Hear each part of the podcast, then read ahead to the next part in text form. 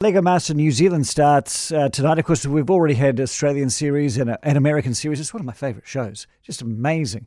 You know, great builders and engineers get together with the Lego and they get a challenge. It can take up to 24 hours and they build the most extraordinary inventions. And they're just average New Zealanders or uh, Australians or Americans. Now, you need somebody to help them and you need somebody to judge them. And that's when the Brickmaster comes in. And for Lego Master New Zealand, the Brickmaster is a fella called Robin Sather who joins me now, and he's Canadian. Hello, Robin. Kia ora, Andrew. How are you? Very, very good. You're not just a brickmaster, you're the first brickmaster. I was the first Lego certified uh, professional builder outside the company. Yes, so uh, 001. you are. so, the, so the guys we've seen in the American series and and the Australian series, they came after you. They did. They came. They joined that uh, that that echelon, that program of outside professionals uh, uh, a few years after I did. So why do we need? Why does the world need Lego certified professionals other than for TV shows?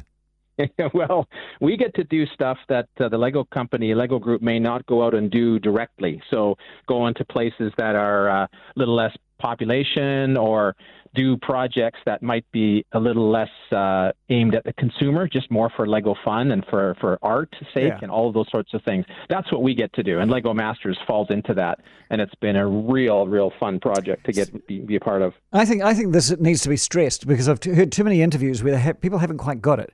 I mean, you've got Lego where there is a narrative forced on it. I'm building the Taj Mahal. You build the Taj Mahal. Right. You got a plan. You build the Taj Mahal. The thing about Lego Masters is Take all the bricks that you used to build the, the Taj Mahal and build something completely new out of your own imagination.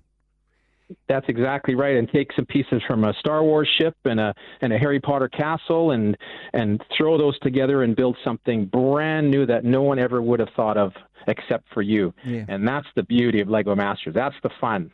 And so, a Lego certified pro- professional, a brick master, you're the sort of guy that figures out that if you take a petal from from uh, uh, one of the one of the flower sets, you, know, you can suddenly yeah. make a, a fin out of it for a fish. That's right. We we call that we call that NPU for nice part usage, and you'll see that on the show.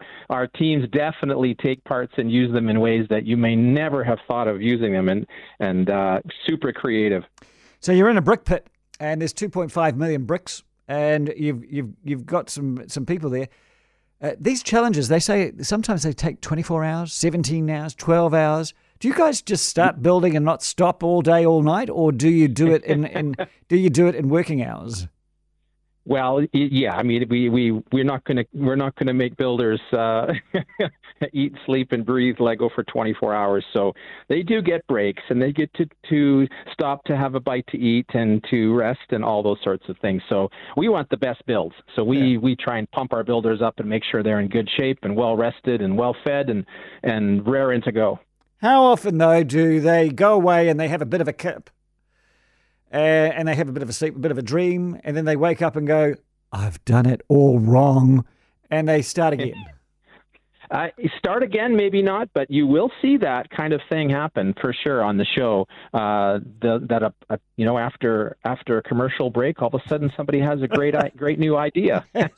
Strange. and of course, what might have happened in there is there might have been a few hours of sleep and a bit of bit of thinking yeah. and all those sorts of things. But that just makes for better builds, and and we love it. We love that teams are able to pivot and can uh, can maybe go in a different direction when they've had a chance to stand back and look at things, and uh, you end up with better builds. And so we love that. Yeah, so what I've noticed uh, in the Australian and uh, American series is that bit by bit the, the the the skill base is becoming more professional. In other words, we're seeing more uh, we're seeing more artists. We're seeing more um, uh, engineers, uh, people who are you know are good at this, rather than hobbyists. Is that fair to say?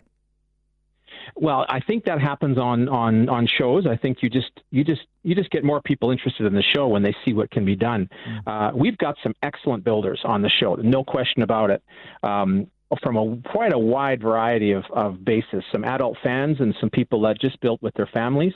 Um, the skill level is right up there, and it rivals anything that's being done in Lego Masters anywhere in the world. I knew that ahead of time, coming from Canada, seeing some of the builds online, just amongst the kind of the adult fan community. Some amazing builders here, and we've we've captured some of those those builds and even given them a better, better, better platform with two and a half million bricks and dedicated time and no distractions. And uh, we've, I think we've pulled the best out of them, and that's fantastic. Well, that was obviously my question. Every, every New Zealander goes, "Oh, are we as good as everybody else?" it turns out we're better. And and here's the thing: you you are Canadian, but how long have you been in this country? And it'd be two months now, wouldn't it? Well, it's it's a, it's longer than that because there's a lot of pre-production that happens for a show like this, and and you'll see some some big builds that happen as kind of set decoration and sort of centerpieces and things like that that the teams use, and uh, also just some fun stuff to show off some builds before the challenges even begin, and then it's coming up with the challenges. So we've got some really really interesting Kiwiana sort of challenges, and and I came up with some brand new challenges that haven't been seen on any Lego Masters show anywhere in the world.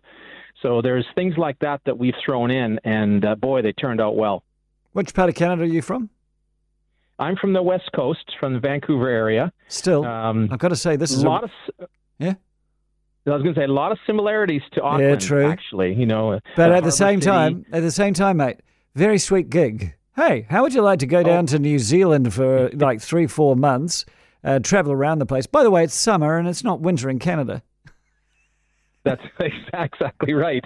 What's not to love with that? I mean, it's been amazing. We've we've fallen in love with the country, and and um, my wife came with me, and we intend to do some traveling uh, now that uh, things have wrapped up, and enjoy watching oh. the show and enjoy just touring the country. A bit of a tiki tour the South Island and whatnot. So we're absolutely enjoying our time here. So since it's all wrapped up, who won?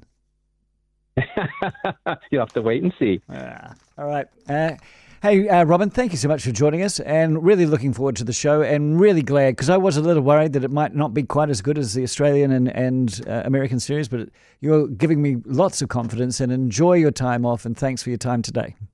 You're going to be impressed. You're going to be proud of your Kiwi building mates, and I know you're a fan. You're going to love it. You're absolutely going to love it. So 7:30 tonight, be there. Good man. That is Robin Sather, who is the very first brickmaster ever because he basically invented the idea.